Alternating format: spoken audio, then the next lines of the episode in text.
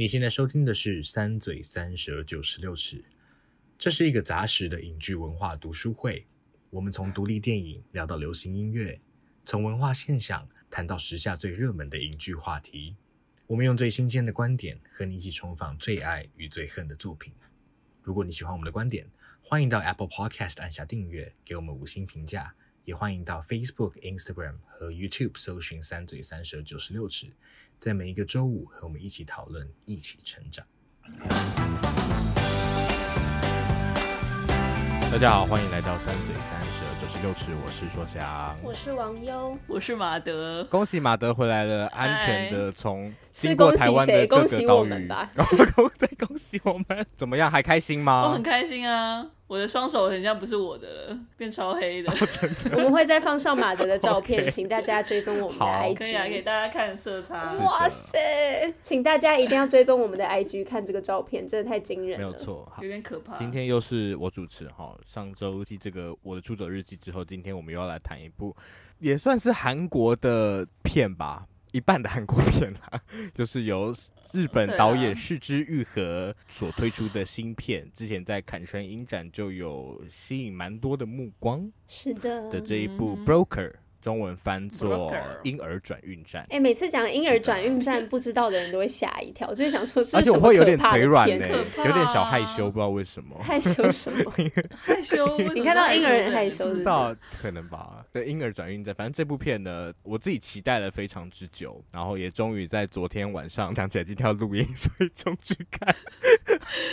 好赞、哦，很开心。但在讨论之前呢，我们先很快的来念一下上周的观众留言，OK？首先有马基跟艾玛丽波特二一四在 First Story 都有赞助我们，谢谢你们，谢谢你们，非常感谢。然后呢，在 Apple Podcast 有这个三八 QQ Ready，他对这个伍佰那一集发表了非常扎实的评论啊。他说看到伍佰好开心，爱了，然后一只猫带爱心，超开心。身为一个不太认真看歌词的人，喜欢伍佰都是靠感觉，但是三嘴的分析好棒，完全是细细品味的。再次听歌又会是不同的感觉。挂号用台语念歌词，推推通常不太会讲的人会直接放弃用中文念，但你们还努力练习，而且念的蛮好的。哦，好感人哦！其实真的没有，但我们蛮厚脸皮的。谢谢你的鼓励。没错，我们会再加油。我这是有去蒜头国小哎、欸，啊，真的假的？对啊，我去踩一下点，他好像在施工，所以就没有拍到什么东西，只拍到一面墙。但马德有遵守他的承诺，好感人。有哎，对我真的有去，我真的有去，我可以还有照片佐证。那我们可以 po 在 po 在 Instagram 给大家欣赏。赶快追，没问题，请大家去追踪 Instagram。好。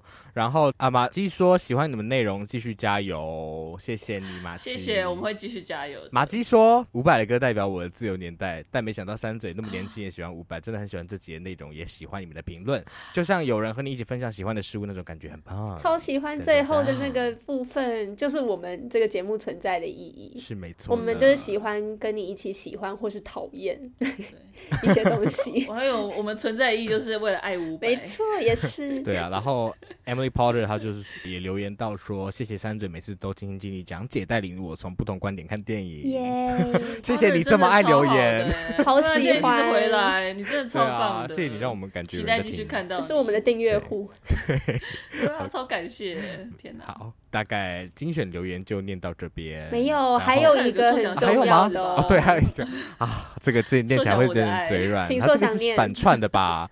他这个粉丝叫做硕翔小粉丝，然后他说硕翔的想法常常跟我很像，是个很细腻的男子，而且声音超好听的，超有磁性，哈哈哈哈哈！谢谢哦，硕翔最怕人家称赞他了，对啊，我会觉得我会有那个 imposter syndrome 开始上来，完全不用，拜托，请各位硕翔小粉丝都有对没有这些人，拜托都是反串的。好了，谢谢谢谢啦，我也是硕翔小粉丝，我应该要来留言。好，那我们来看一下今天这一部 电影《转运站》。OK，我们现在简单介绍一下好了。OK。到底为什么这部片叫《婴儿转运站》呢？其实故事要从 IU 开始说起，不是说 IU 了，IU 演的角色开始说起。故事的开始呢，是一位年轻的单亲妈妈素英，她在一个滂沱大雨的夜晚，抱着自己的婴儿，然后来到了一间教堂外面。这个教堂它设有一个蛮特殊的装置，叫做婴儿保护舱。那素英呢，她就把她的婴儿放在了这个保护舱的外面，然后转身身离开。殊不知呢，这一个婴儿后来看似好像就是被教堂的人收留，但是我们后来知道说，原来这个把婴儿接走的人在教堂工作的。东秀，他名字好难记哦。在教堂工作的东秀呢，他其实是跟一位洗衣店的老板两人联手经营一个事业，是他们会从这个婴儿保护舱里面偷走婴儿，然后把他们贩卖给其他的需要婴儿的一些父母们。这些父母可能是因为，比如说因为生育能力的问题，或是各种的心理因素，他们没有办法拥有自己的小孩。然后东秀跟这个洗衣店老板，他们两个人就是扮演这个 broker，就是这个经销商的角色，把婴婴儿卖给他们，然后后来隔天呢，谁知道素英回来了？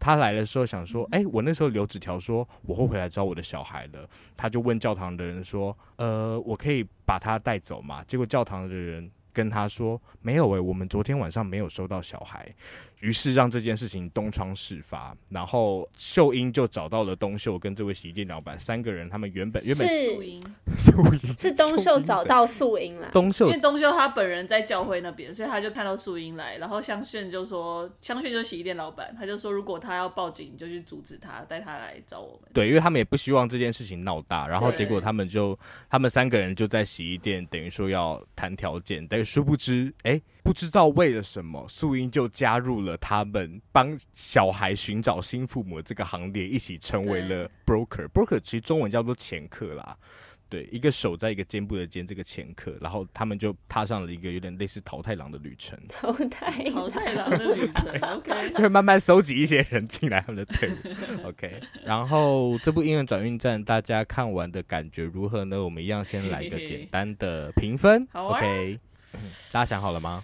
想好了，好啊，好。好，那三二一，七点五八，哎，好近哦，五六八，超级近哎，很难得那么集中，七点五七点六。耶，我夹在中间，要不要先？好喜欢当三明治中间的馅。没有，这次都差不多。我觉得应该感觉上，我们对这部的评价，我猜是差不多，应该都算对，差不多。我也猜差不多。好，那我们先从网友好了。你看完这部片的感觉是什么？我看完这部片的感觉就是裴斗娜好帅，我好喜欢裴斗娜哦。裴斗娜就是那个那个警察组长，对不对？对，做前座的。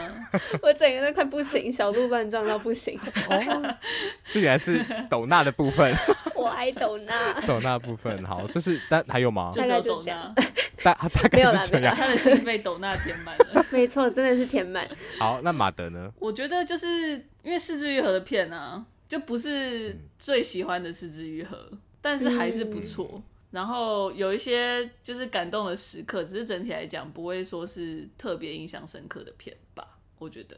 就是，嗯，就是不错。我觉得好像也是，对我来说也是这样，会觉得哦。我觉得印象最深刻的是，我一直在，我记得那时候一看到海报，我就觉得，哇，天，那个海报看起来真的太韩国，超韩国，真的 超级韩国。会觉得，其实它是韩国片没错啊，它是。但我觉得它其实。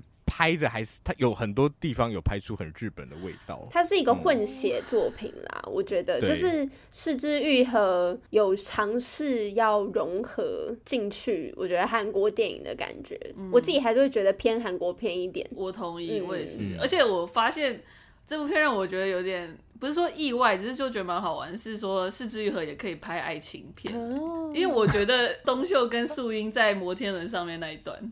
我很喜欢他把他那个手手罩着那个部分，我想说很可以耶。对啊，你也可以拍爱情，你通常处理就是亲情的东西，他很少很少触碰这个，非常。所以我就想说，不是说你其实做得到，只是说哦。也会蛮好看的，这样子。你获得马德肯定了，谢谢。我怎么可以肯定是枝裕和是什么意思？是枝裕和那么强。对，而且我觉得我另外的感想是，我会一直看到一些他讨论过的主题的影子，超级，然后就会觉得好像新的东西少，比较少一点点。嗯，这我们好像晚点会讨论的。对对对，就会觉得，哎，比如说《无人知晓夏日星辰》，也可以看到一些，比如说弃儿的这种话题，然后也可以在我的意外爸爸里面看到这种啊，其实也算是重组家庭。对，还。有小度家族当然也是，嗯、然后就会觉得，嗯，当然，所以就会跟马德讲一样，我自己看我也会觉得，嗯，我该过两个月会有一点开始忘记这部片子明确的看法。好，但是我觉得还蛮好看的，同。样。嗯，而且如果你之前没有看过四肢愈合的片的话，你现在去看，可能就会觉得是一部很不错的片，哦、因为我觉得是枝裕和，对，因为四肢愈合》它其实是之前的片有点标准太高了，嗯，所以我们现在去看的时候才会有一点觉得说，哦，好像没有到四肢愈合的最厉害嘛。但我觉得以一般的片标准来看的话，应该还是算是不错的作品了。是啦，是好看的。那接下来我想提一下另外一个，我觉得这部片。我看到比较新的东西是，我觉得是枝裕和好像过往比较少处理结构这么复杂的片，对不对？它过往其实都蛮蛮线性，而且几乎都是瞬时的，很少有比如说 flashback 之类的东西。嗯、但这部片没有，这部片它其实结构的复杂比较是建立在它有不同的故事线小组，对，不同的故事线在进行，然后他们其实在蛮后面才真的全部交汇在一起的。嗯、OK，所以一开始的时候，其实我。我就想要从这个观点建立的这个角度来讨论一下这部片。我们先给他一个梗概好了，OK。好，所以其实这部片它在前面就建立了，当然最重要的是这个前客这一条线嘛。但前客这条线之外，我们刚刚还没讲到，其实就是当下素英在丢弃孩子的时候，其实被另外一组警方给看到。这组警方他们其实是 有点是专门处理等于说未成年少女的，对不对？对，他们是妇女组，对妇女组的这个警方。嗯、然后他们其实从头到尾一直在想办法要把这个前客给逮捕，然后他们就会一直待在他们的警车，偷偷的看着他们。嗯、然后除了这一组警方之外，还有另外一条是黑道线。因为我们其实，在我们会慢慢发现，说素英好像有些不为人知的过去，比方说，哎、欸，一开始。之所以会逃逸，之所以他不愿意揭露父亲的身份，是因为他曾经把自己卷入一些凶杀案当中嘛，他自己就是那个凶手。这也不是卷入了，他就是发起，他就是 开启，他就是凶杀案本人。对不起，对。然后等于说，这部片其实一直在这三条线之间，一组主要的叙事跟另外一组的观察者，然后一组在明，一组在暗，去建立一种权力关系，让你会感觉到一直有一个潜在的危险。慢慢在推着他们走，嗯、那我就想讨论一下这样子的多线的结构对这部片的叙事有什么样的影响？简单来说，最直接的，我们看洗衣店老板就是中介这一条线跟警察那条线，他们两个从一开始就存在，然后呢一直一直同时进行着，就是表达最直接的两方的观点嘛。一方觉得可以卖婴儿，另一方觉得不可以卖婴儿。对，就是其实最直接的看到了，可能这个。故事很重要的一个核心，无论是说你可不可以把婴儿这样转交给更适合的人，或者是直接提到最根本的，到底可不可以堕胎这件事情，表达两方不一样的观点，就这样。嗯、对，我觉得确 确实他他有真的有起到这个作用，就是在一个寄存的话题上扮演了正反两方的感觉。嗯，没错。那马德觉得呢？我觉得也是，就延续你们两个的想法，其实。刚刚提到说，这算是是枝裕和最多条故事线的电影，然后我觉得同时也是他最明显的把罪，就是 crime 或者是 sin 罪这个概念，他把它拉出来来讨论的电影，因为他就是透过刚刚你们讲的，就是不同的故事线，然后其实也是透过不同的角色，他们每个人都有自己的价值观，然后也有自己对于善恶的看法。所以其实我觉得这部算是他最明显的去做批判的电影。嗯，他的批判是在于说，他的角色会互相去评断彼此的决定。对，就是有点像他是很明显的在处理这些辩论。我觉得在过去他的电影里面，其实是相对来讲没有这个东西存在的。就是他电影还是我们之前有提到说，他电影是存在批判性，只是他比较不会明显的把它拉出来谈。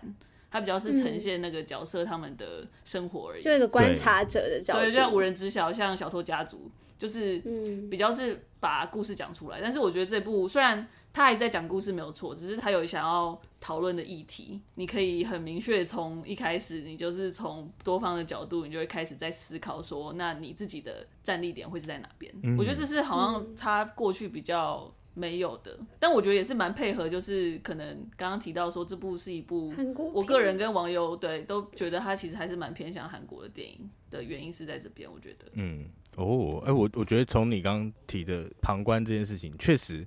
我想提一下警察这一条线，嗯、我觉得还一开始看的时候就有一种感觉是，他们一直都是站在一个距离，然后说实话，他们都在那个黑黑的车厢之中。对，其实他们有点像是代替观众的视角在看这件事情，嗯、包含其实他们一开始的时候坐在后座那位，他叫什么名字？后座女，她看到了素英把婴儿抛弃。后座的那位女性 她看到素英把婴儿抛弃的时候，她就说。既然不养，干嘛生？对，他有点像是把一个最大众的，对对对，就是直接丢出来。然后包含是观众一般在看这种案件的时候，社会案件的时候，也是保持一个距离。我们是看到新闻给我们的叙述嘛，对不对？但他们的角度，包含他们会慢慢去接触到里面的当事人，然后甚至他们给了那个素英一个监听器，所以他们可以真的去听到他们是如何相处的，就会有一种感觉，他们是就是你如果去接触到这一些犯罪的被。背后，你去看到他的，比如说结构的因素，或是这些罪犯生而为人的一个状态的时候，你好像没有办法这么轻易的就说，比如说你干嘛要堕胎，或者你干嘛要把小孩丢掉。你好像没有，就是反而因为他们到后面，他们有一个点是会反而觉得他们自己好像变成了那个坏人，嗯、这故事里面的坏人的感觉。就是他们最想要卖那个小孩。对，斗娜的觉悟。刚刚说想讲到的，而且的确，因为这个过程是一个循序渐进的嘛，他们从在车上看，然后到后面可以借由监听的方式，这也是慢慢越来越深入了解，可能跟我们不同背景、嗯、不同角度的人的事情，也是也会是一个循序渐进的过程，越来越深入的。嗯，所以也蛮有趣的一个诠释。嗯，可是我同时也会觉得说，这有点像是刚刚讲到这部片比较没有一些新的尝试这一点嘛。嗯，就等于是说，我觉得在你刚开始看这部片的时候，你就已经会有这样的期待，因为我觉得假设你是已经看过《四肢愈合》电影的话，你就会有个期待，就是说 我之后会可以去认同或者是去理解这些偷小孩的人。至少对我来说就是，嗯、然后其实在加这组旁观者的时候，他有点像是又给你一些小帮手，让你更容易，对，就是更好去带入，因为他们也是经过转变的人，然后你可能也是，就是对观众而言，可能假设你可以先去认同那些人的话，你说不定会跟他们一起改变。我觉得就是刚刚网友前面提到，就是说如果你是第一次看《是枝裕和》，这可以算是一个入门款。就是，你可以比较知道他想要做的事情，跟他喜欢做的事情。对对对，你可以慢慢再往回看。嗯，对啊。然后，所以一开始他们其实就建立了他自己的片里面比较少见的这种结构，然后也造成了刚刚马德说的比较多的批判效果，跟他以往的片。相比的话，然后在这部片的后半段的时候啊，其实这三条线就互相交织在一起了。然后我们就看到原本原本那组桃太郎，就是那些掮客们、那些 broker 们，嗯、他们因为各自接触了不同的人，比方说警方找上了素英，素英嘛，嗯、然后黑道找到了香炫，香炫。嗯，嗯然后他们就彼此在一个很资讯不透明的情况下各有盘算，然后就陷入了我自己那时候想到是赛局理论里面很常谈到有一个叫囚徒困境吧，因为当下他们就是真的在谈论说我们到底要怎么脱罪，或是。你可以看到他们就是已经是走向，就是有点走投无路了，走投无路了。但是他们怎么样对他们来说才是最好的？对对。然后片尾其实蛮有趣的，因为他其实也给了一点点的诠释空间，uh huh.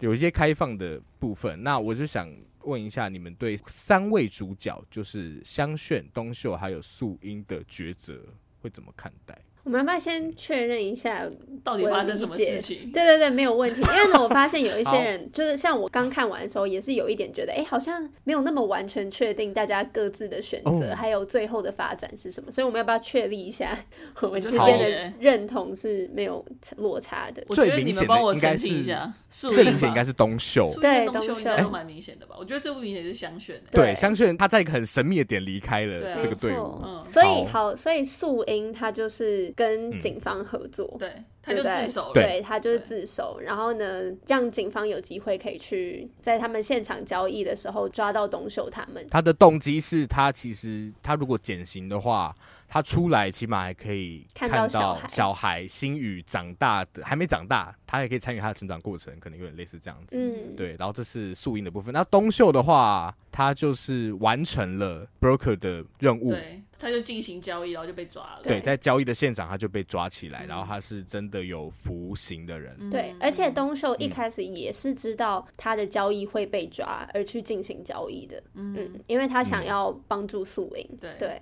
所以说爱情线很可以 真的真的很可以。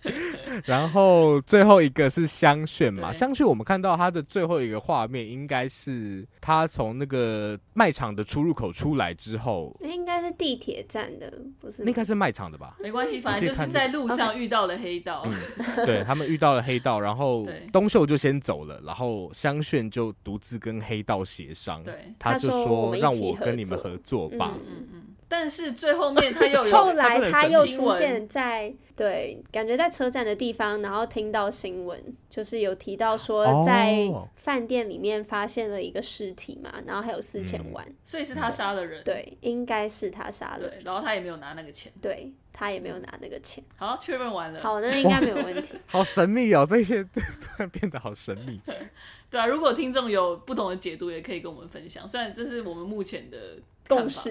对对对对，那我们一个个来好不好？我们先从素英来好了。嗯，素英其实还蛮明确的。对啊，素英的选择也合情合理吧？因为毕竟她就是真的是那个婴儿的母亲。我觉得其他人要怎么讲，就是他们都没有什么真的很站得住脚的立场嘛。如果他们是要进行抢夺这个婴儿、贩卖这个婴儿，我觉得拥有最大权力的绝对会是素英。对啊，他是基于一个也是一个有爱的角度，所以好像也不好说他什么，对吧？而且素英素英有点逃避型一点，因为他在这个过程中，他就是一直在跟婴儿保持距离。可是我们其实知道，他是真的爱着这个小孩的。嗯、对，他很怕，就有点像《阴尸路》里面他们不会帮那个要吃的马取名字一样，他就是会刻意的跟他的。他知道他会失去的这个东西，保持一个距离。对，他不能跟他产生过多的情感，不然在离别的时候会很难抽离。没有错，但是等于说最后算是裴斗娜给了他一条生路吧，就是给他一个建议。他有点像是收养了星宇，对不对？对。算收养吗？帮忙照顾他，嗯、然后其实素英也从这一路，我觉得他学学会一件蛮重要的事，就是他其实不用真的一个人面对这些事情。嗯嗯，然后所以他就是决定说，嗯，这样子做，他出来，他愿意真的。回到一个母亲的身份，跟婴儿继续相处，然后也许可以跟东秀在一起，呜 之类的。而且我看到网络上还有其他人解释说，就是裴斗娜他除了给素英一条生路以外，他其实也是给东秀一个比较宽裕的空间，因为他并没有在他们真的把钱拿出来的时候逮捕，所以呢，有点像是东秀可能是一个未遂犯嘛。所以他的刑期会比较轻，哦，也就是为什么那个时候他在那个时间就可以出来跟他们团聚。有人推测是这样，他其实很早就出狱了。对，哎、欸，这个完全没有注意到，这个好赞哦。对啊，其实我觉得想要把三个角色的抉择一起拿来看呢，因为我觉得这可能是《是枝裕和》最戏剧化的电影嘛。我觉得这也是一个很大的原因，嗯、就是其实我觉得大家的抉择在这部电影的剧情中已经算是最佳解了。而且他其实很幸运的是说，跟踪他们的那两个刑警本身，就是还有就是可能会收养那个是星宇还是雨欣啊？星宇，雨欣，雨欣，对不对？OK OK，就是会收养雨欣的那对父母，他们也是也是好人嘛。对啊，我那时候完全不能理解父母为什么后面还可以这样，感觉是妈妈可以理解妈妈的心情吧，因为是爸爸，刚刚都当初是爸爸提出来，妈妈并没有讲话。然后是妈妈能够理解，嗯、我自己的解读会是这样，但是我想要讲的是说，其实这个结尾就是一个大家都是好人，基本上只是处境不同，然后就是算是一个蛮理想。我没有说这是好或坏，只是算是一个几近皆大欢喜的，对，算是接近皆大欢喜的结局了啦。然后也就是才能够以比较温柔的方式作结。嗯，那你觉得他这个所谓温柔作结，他有想要企图达成什么结论吗？就是为什么要耗费这么多的温柔，让他们达成一个最佳解？当然，这是他习惯，这是是是一个一贯的风格啦。我觉得他就喜欢善待他的角色吧。那你会不会觉得，因为这样子反而少了一点点批判的力道？我觉得有诶、欸，完全就是、嗯、因为他看完就没有像，譬如说你看完无人知晓夏日清晨，你就是会有一种没有办法动弹的一种很僵硬的，然后很紧绷的，很无以宣泄的一种。忧郁。但是这个就会有一种，他感觉是要给你一个解放嘛，黑榜，嗯，有一点，我觉得对，我觉得比较像。因为我刚刚前面提到说，他这部片算直接批判，但是我想要讲的其实就是，其实直接批判不代表他批判性会比较强，因为他过去的电影其实，我个人认为其实批判性是强的，就是像网友讲的说，他的他给的那个冲击或震撼可能会是比较强的一样。哦，所以是说方法论上，他选了一个比较直接的方式啦。是。啊，嗯，我们再继续讨论那个洗衣店老板的决定好了，对啊，等下所以香炫的决定就有点像是寄生上流的决定，就把人杀掉，然后躲起来，而且他是同一个，对啊，同一个演员，我才会同一个演员，而且我觉得他甚至这个角色跟那个角色也很像，蛮像的，就是都是有点弱势的环境下面，然后呢，必须要做出一些生存上面，好像看似有些不是在正道上，其实有些邪恶，但事实上是因为他必须要继续生活下去而做出的选择。这一种立场，嗯、但有些人就在讨论说，为什么他不拿走那四千万，然后就会呼应到说，哦，因为他们在那一个点的稍微前面一点。做出了一个结论，就是他们做这件事情不是为了钱，所以在这一点啊，可是我想到我就觉得不行哎，就是等一下呀，四千万他没有拿，怎么来的？四千万就是 他们不要拿，就那个黑道。黑道对，因为在饭店房间是那个尸体跟四千万嘛，等于他并没有拿走那四千万的意思，他杀了人，但他没有拿走钱。然后有一些人就会觉得说，哦，是因为他们前面达成了一个结论，他跟东秀就有讨论出来说，哦，他们做这件事情不是为了钱。他们是为了宿营嘛？哦，我觉得其实我觉得好像可以理解。你们有看《鱿鱼游戏》吗？没有，就是因为其实《鱿鱼游戏》的最后面是，就是那个男主角他赢了鱿鱼游戏嘛，嗯、然后他出头多了超级多钱，可是他最后只只领了好像比如说五百块出来，然后买个东西吃，然后就是看着那个钱发呆了很久，因为他就是因为他一开始的去的目的当然是为了钱，可是在中途其实发生很多事情，会让他的动机有所转变，然后到最后他你看那个钱的时候，你就会有一个。你知道荒谬感，不会上心头，或者我好像可以接受那个网友的说法，哎，就是我觉得还蛮合理的。我我接受他的说法，我觉得他说法没有错，只是我没有很能接受这个设计，我觉得有点太理想化了，尤其是他真的需要钱。他太需要钱了吧？你就觉得至少拿个一百万之类的，对，对啊，或者是五百块买个面，对不对？如果是我，我可能就会拿那一笔钱，然后给星宇当他的 就是升学基金啊。对，没有啊，他要给斗娜，斗娜会说你这钱哪来的？斗娜，好 好难哦，好难啊！不要拿，上捡到的。所以后来他就开车走了嘛，对不对？那个开车的人是他，结尾嘛，结尾。我还刚才整理，没错没错。就是他，他有去会面的地方，但看到哦，大家好像都开心的复原，那我就这样黯然的离开也没关系。回到寄生上流的地下室 躲起来，对，半地下室持续居住。对啊，好，那差不多。关于这个三个角色的整个心路历程，我们顺过了一次。嗯、然后我其实想要讨论另外一件事情是，这部片就我的观察了，它其实就像马德刚刚说的，它其实很常丢出一些蛮直接的问题。比方说，我一开始有提到那个后座的女性，对，她就有提出说：“你既然小孩子不养，为什么要生？”嗯嗯，这个就是以往是枝裕和的片里面不会出现那么直接的一个批判对白嘛，没有错。然后我觉得，其实在这部片的在批判的进路上还有另外一个手段是蛮常见的，就是他常常利用顺序在提醒你善恶的这个模糊边界。因为比如说有一些看起来纯粹的恶事，但如果他前面有了另外一种恶，他是因为这种恶才行这一种恶的话，那他所谓的恶会不会就没有那么恶了呢？这是一个蛮特别，但我觉得就是恶，对啊，真的好恶，恶到 越听越恶啊。然后我就收集了一些，其实这部片讨论到顺序的对白，然后你这边提了，算是主要是两个啦。好，当然我觉得其实这部片最核心的就是在讲这个婴儿保护舱。Uh. 然后我觉得我可以顺便分享一下，其实是枝裕和为什么会拍这部片。好，就是大家知道他有部片叫做《我的意外爸爸》嘛，就是两家人他们领错了小孩，八点档的剧情，对，超级八点档的剧情，但很好看，但很好看。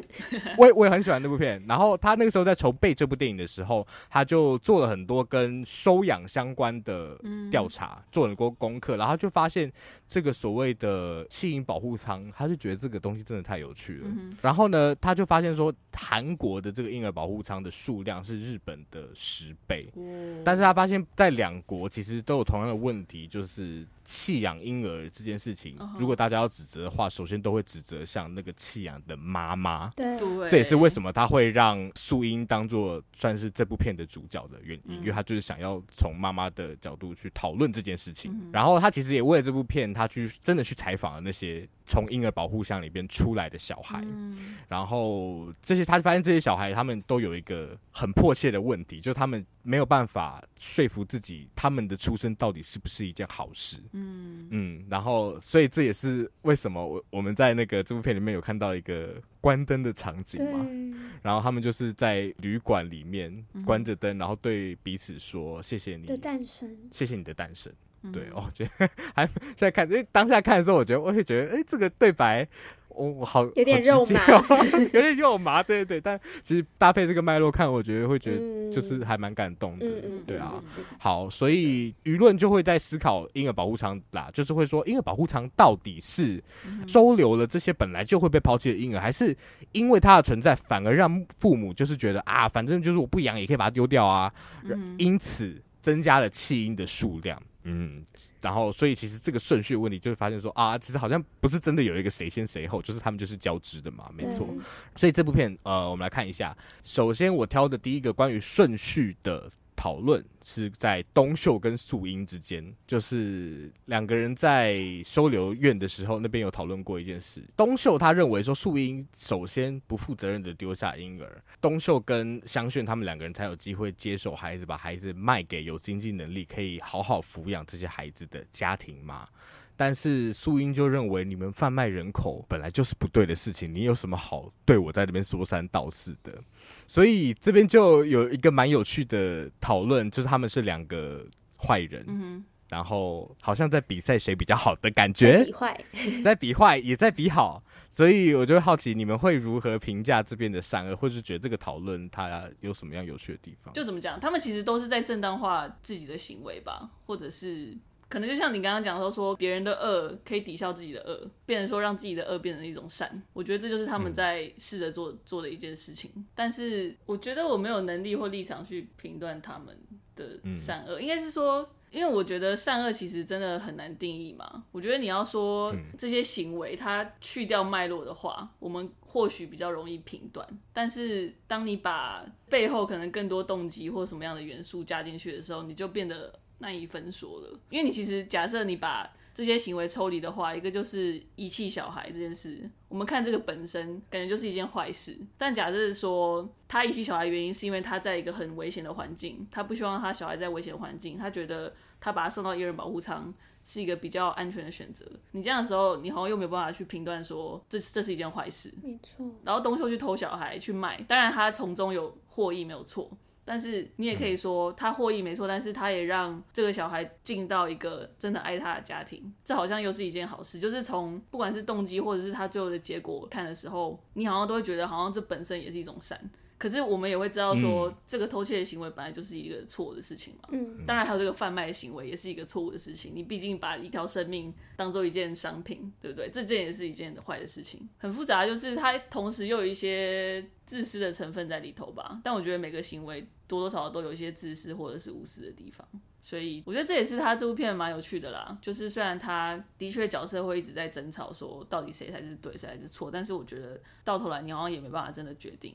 对，嗯，我觉得回应到马德刚刚讲的人口贩卖。必定会是一种绝对恶这个概念，因为像像道德心理学有一个词叫做 taboo exchange，中文可能翻作禁忌的交换，嗯，就是说每个社会其实都会公认说某一种东西它就绝对是恶的，然后我们没有办法拿这个东西去去认定某一种交换是不道德的。比方说，我们会觉得其实生命不应该用价格来衡量，对。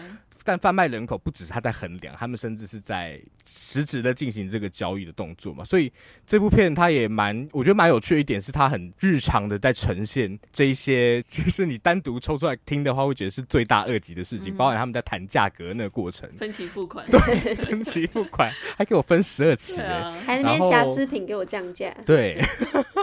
然后他就把所谓价值跟价格真的分开了，就是他们在进行商业行为这件事，我觉得是很难去帮他们 justify 的，就是他们我觉得基本上绝对是恶的，但是他们在维护生命价值这件事，包括他们不想要把这个小孩卖给一些随便的人，或者是他们其实是真的细心照料这个小孩，这部分就是一个善，所以就是真的像马德说的，你很难去评断说到底是一个善或是恶的行为。嗯嗯，那网友这边呢？我觉得刚马德已经讲的很完整了，就是差不多也是我心里的感觉，嗯、但我。会觉得，如果一定要比较的话，我还是会觉得东秀恶一点，因为我觉得哦他就是一开始的，哈，对，因为他一开始的动机，我觉得就是为了获取利益。嗯，我觉得他在说出来那个理由，可能就是一个附加的，他为自己找到的借口。虽然素英的确也是一个自私，然后也是因为他没有那个能力可以照顾小孩。所以他必须要帮自己开脱的一个方法，但是毕竟就是他是真的为这个小孩设想，因为他是他的妈妈嘛，然后他也不是一个没血没泪的人，但东秀本来就是一个常常进行这种交易的人，他对这个小孩也是没有任何的感情基础的，所以他就只是一个要获得利益的人，只是在过程当中对于这个妈妈对于这个小孩产生了不一样的情感，然后他也不原本不是一个真的真的。个性很糟啊，或者是嗯、呃、完全不关心别人的人，他也不是这样的人。我们只是在过程里面看到了他的一些好，可是我觉得完全没有办法合理化他原本的那个行为。嗯，你说把生命当手段而非目的的这种，因为这这两个人最大的区别嘛，嗯、对不对？了解。那另外一个我想要提的讨论，同样也是跟生命有关，而且可能会稍微嗯沉重一点。这而且这个话题，说实话。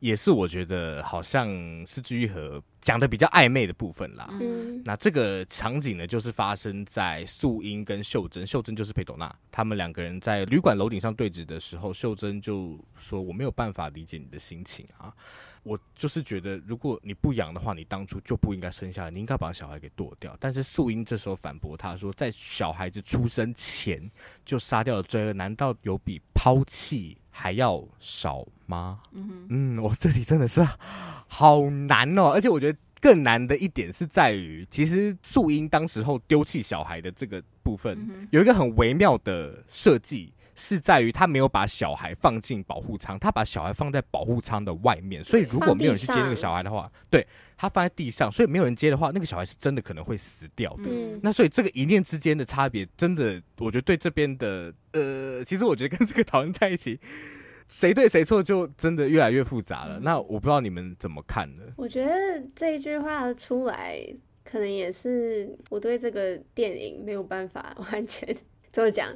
因为他的这个立场丢出来，我就是非常不能认同。哎，他的这个问句丢出来的时候啦，就是说，嗯、呃，在孩子出生前就杀掉了罪恶，因为这是一个结问句嘛，是一个激问，他就是想要表达说，在孩子出生前就杀掉他的罪恶，并没有比抛弃还要少。但我个人是非常不认同，就是这个立场。怎么说？就是是堕胎与否的的一个辩论嘛。因为我觉得，一个个方面来讲，它是不是已经是一个完整的生命这件事情，我没有办法认同。就有一些人的立场也会说，因为婴儿还是需要仰赖妈妈的身体。才可以继续成长跟活下去，嗯、所以他也不能被视为一个完整的个体。对，没错。嗯，各种学说其实应该说，比如说从法医的角度啊，从医学角度，或者从道德、哲学、法律的角度，其实大家怎么看这件事情，大家都不知道说到底要在哪一个时间点把那个生命视为一个完整嘛？对对对。但其实，在这件事情之外，因为堕胎不只是小孩有没有被杀掉的问题，还是妈妈嘛？嗯、因为很多时候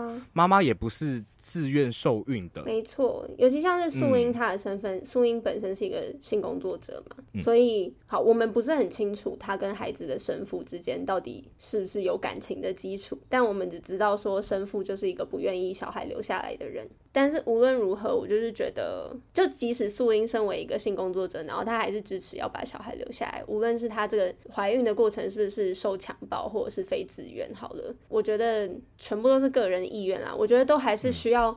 让怀孕的那个人做选择，而不是其他人帮他做选择。因为呢，到最后负担的，你看，没有人会去质问爸爸为什么爸爸要把他丢掉嘛？嗯、因为呢，毕竟有那个身体，然后有那个婴儿的人就是这个女体而已，所以真的就只有那个人可以做决定。因为每个人的立场不一样，然后呢，在那之前遭遇的情况不一样。嗯但我觉得，即使即使素英做的决定是这个，也不能代表 全体的遇到这样情况的女性都应该走这条路。重点在于选择嘛。对对对，不是大家都需要做这个决定，嗯、所以这也是我觉得 为什么堕胎一定、哦、一定需要合理的缘故，因为一定有其他人要做这个决定。嗯，我觉得它就是一个自由。嗯，所以听起来你有一点不太开心这个电影对这件事的结论，我觉得如果如果套入刚刚我说的，就是其实裴斗娜那一方比较像是从观众的角度在设问的话，好像 IU 的立场就会比较接近导演想要丢出来的立场，嗯、对不对？没错，而且你看裴斗娜的反应，他、嗯、就是有一点被说服啦。嗯。但是我觉得可以从另外一个角度开脱，是因为刚刚有提到他一开始想要拍这部电影，是因为他想要对那一些被抛弃的小孩说话，所以他可能就是想要让那些小孩，纯粹想要让那些小孩觉得说，理解到他们其实他们是想要被生下来的哦，不是被动。但这这件事，嗯，对对对对对，如果是从这个角度的话，我觉得可以理解导演为什么这样设计。那马德你会怎么看？嗯，我可以理解，我觉得是一个良善利益，嗯，可是我觉得。我觉得这样还是会对那些妈妈不公平，就是可能会成为妈妈的，对，这就是一个很危险的议题啦，对啊，对啊，很难两方都满意。马德觉得，因为用他的角色来做的一些辩论，如果你没办法抽离去看待的话，你说不定会变成一种代表性，就是说，刚刚我们讲到说，其实都是角色的选择，但你或许会变成是一个立场的对错，然后你会觉得有某一方是比较正确的。我觉得这可能是比较危险的地方，就是假设电影呈现出来的那个感觉，然后观众直接接收到的是那样的话，我觉得这就是有一个危险性存在了。因为其实我觉得一位女性她面临到这样的状况，就是决定要不要堕胎的话，其实这个选择本身一定是很困难的。嗯，不管是她怎么受孕，或者是她怀孕之后会遇到什么样的状况，每个女性一定遇到的都都是不同的，所以她们必定会需要做出不同的选择。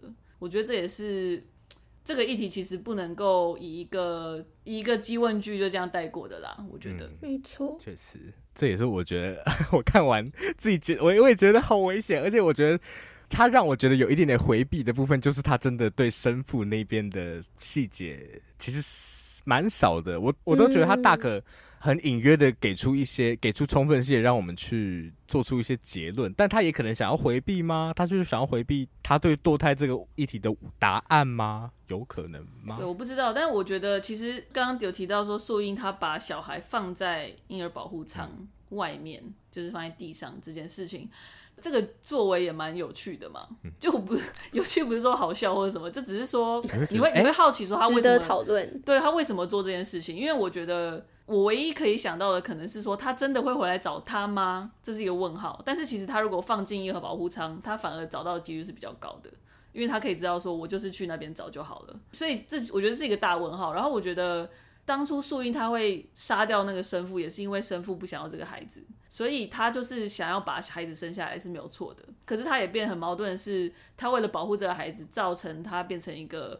谋杀犯，然后造成他必须要去逃逸，必须要抛弃他的小孩，所以这个这就是一个很就很矛盾的回圈啦。对啊，我就觉得这个角色的抉择蛮有趣的，不知道你们怎么看他为什么会这样做？你知道哦，为什么这样做？我觉得他他是想要杀掉小孩的，就是在那一秒。你说在放下的那一秒？我觉得，因为他其实隔天就回来了嘛，所以他可能知道他他就是会回来，可是他没有办法让这个 cycle 继续。就是他如果真的把小孩领走，那然后呢？因为他可能还是会回到那个原本的问题，所以他可能当下决定要一了百了。所以他在绿路上的时候，确实他想要把小孩送进保护场，可是他那个时候他觉得干脆就结束吧。哦，嗯。但我也会觉得说，他不把它放进去，虽然 听起来有点不合理。他不把它放进去那个保护舱里面，我有一点点觉得好像是他没有办法把它交给别人的感觉，就是真的实施交付的这个动作，所以有点像是做一半。虽然 我觉得常人可能都要知道，待在地上，尤其在下雨的夜晚，可能就还是他想要测验他宝宝的生存能力。我觉得有一一方面，我会觉得还活着的话，我就把。我其实也会这样想哎，他就是在在赌可是不合理。如果我回来你还活着，我就把教堂已经开门了，就给他一点考验。这个我我觉得我也希望听到。观众，你们更多的答案，关于为什么素英在那个当下要决定把小孩放在地上？对啊，IU 是怎么想的呢？对啊，IU 还是 IU，你留言告诉我们啦。对啊，OK，好，那我们就暂且先搁下这个讨论。OK，那回到是枝裕和的电影。这一部婴儿转运站，我们刚刚有说，好像比较没有看到太多新的东西，对不对？而且同样，这部片的主题也是他一概的非典型家庭的系列嘛。然后我觉得跟他最接近的片应该是《小偷家族》了，因为就是真的是毫无血缘关系的一群人被凑在一起，有血缘关系了，母子啊，啊，对了对了，然后 一点点血缘关系，然后呢，还还有牵涉到，还有牵涉到刚马德所说的罪嘛，嗯，因为《小偷家族》最后其实也是他们被、嗯、呃。被逮捕了，被被拆穿，对，被拆穿了。他们演的戏被拆穿了。嗯、你们不是一家人。关于弃养这个话题，又会牵涉到我们其实已经讨论过的无人知晓的夏日清晨。但我还是想要试着讨论看看，在这么多类似的片中，嗯、你们觉得这部片有没有给出什么样新的东西？不管是在主题啊、讨论的方式啊、形式上哪一部分有没有给出？你们是觉得完全没有吗？有啊，因为刚刚其实就大概都有提到了，形式上面有做新的尝试嘛，是一个我觉得比较主流一点点的，然后比较刺激戏剧化的。对，确实。对，但是我就是觉得，其实有一很大一点，就是我觉得《小偷家族》有点太强了。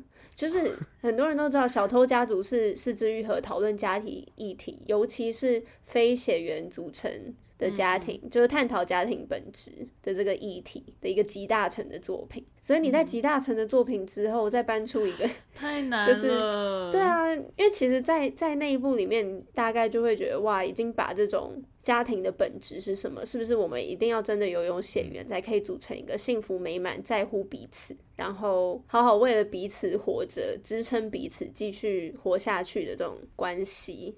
嗯，对，确实，我我会觉得这部，因为其实这部跟小偷家族，我觉得有一个连结是，他们都用扮演的这部分在讨论说，你有没有办法越演越像？但是其实这部我们比较两个家庭好，你们觉得哪个比较像真的家人？我觉得一定还是小偷家族，欸，就是因为毕竟那个时间的对啊，所以其实，在音乐转运站这边，我就会觉得那个连接相对还是少了蛮多的，就是关于家庭，就感觉只是他们在玩一下扮家家酒这样，而且他们是很接近尾端的时候。后才彼此有一种认定的感觉，嗯、我觉得，哦、嗯，但我觉得在婴儿转运站里面，一个蛮特别，算是特别的一些对照嘛，就是可能就是海静跟东秀，然后还有我觉得雨欣，就是他们三个人很类似的。其实是很类似的角色啦，他们都是被抛弃或者是即将被抛弃的孩子，然后在不同的阶段相遇，然后 互相就是选择跟比拟生活的感觉。嗯，我觉得这个部分对照是蛮有趣的，也是可能在其他部电影 很难看到的，因为毕竟不是探讨这件事情。对，但是我觉得这是蛮有趣的地方。只是当然这部片里面也没有。真的很强调他们三个之间的关联性跟对照性了。嗯嗯，马德呢？我觉得，因为刚刚一直讲说跟前面的片很类似嘛，那我觉得唯一稍稍比较多的就是 IU 的角色吧。嗯、就是因为之前在无人知晓的夏日清晨，其实我们没有很清楚说，也不是说不理解他母亲就是那个妈妈角色的原因，而是说我们比较没有办法从他的观点去看这件事情。然后这一部就是比较多从。就是刚刚有提到，就是从妈妈的角度，嗯，我觉得这算是跟之前比较不一样的地方，嗯，就是从母亲的角度来讨论弃养这件事，没错没错，就是他是怎么去思考，怎么去做这个决定的，然后怎么去挣扎，因为他其实我们刚刚提到说他其实一直都还没有办法下决定嘛，我们也不确定他最后究竟会做什么样的选择。所以我觉得这可能也是这部比较多的地方，嗯，跟之前不一样的地方。OK，不然除了形式之外，我觉得其实整体套路还是蛮像。真的蛮 类似的。我们这样讲话，但对呀，好啦，但我我再提一个好了，就是我觉得是关于是枝裕和本人的那个制作上的选择啦，因为他其实大家知道他是拍电视纪录片出身的，所以其实他早期的片他会用大量的素人，然后因为他觉得素人的那个真实生活的样态会是比较接近他想要记录的样子，甚至我们知道像在《海街日记》里面，角色们没有真的拿到剧本嘛，他们都是只知道场景之后就演出了，对。所以，然后，所以，对，真的，哦，海街日记也超赞。然后，然后他觉得他有经历一个转变，是他觉得他慢慢可以理解所谓演员的演技这件事情，就是他可以跟他在，他其实可以跟素人呈现出的真实很不一样，而且甚至可以推出很多有趣的东西。然后，所以这部片也是他算蛮少见的，用了一大堆很大咖的人，有名的。超大咖。像是演雨欣那个宝宝，对不对？对啊，好想认识他。那个也是精挑细选，真的很，那个宝宝很有表现力耶。对啊，真的。那个眉毛，海静也超棒。对啊，海静很可爱，海静很强哎。对，好，那以上大概是我们今天对《婴儿转运站》这一部片的讨论。还有一些东西没讨论到，但是因碍于时间因素，我们就先暂停在这边吧。OK，如果你喜欢这部电影的话，不，如果你喜欢我们节目的话，欢迎到 Apple Podcast 按下订阅，也可以到。但不喜欢就给我们一星评价，也是要给哎、欸，然后可以多多不要了，五星拜托，谢谢大家。对。顺便跟我们分享一下，你觉得为什么素英要把小孩放地上？或 IU 你也赶快告诉我们好不好？我们好好奇。对啊，IU，那要到哪里告诉我们呢？到 Instagram、到 Facebook 搜寻三九三十九十六次就可以追踪到之后更多讯息哦。嗯，哦耶！那今天就先谢谢大家，也可以留言告诉我们，你觉得宋康昊一这部片拿到影帝是不是合理？这个其实很好讨论的，但我觉得我们之后应该还有机会可以讨论类似的事情。我们下次再说，拜拜。好，谢谢大家的诞生，拜拜。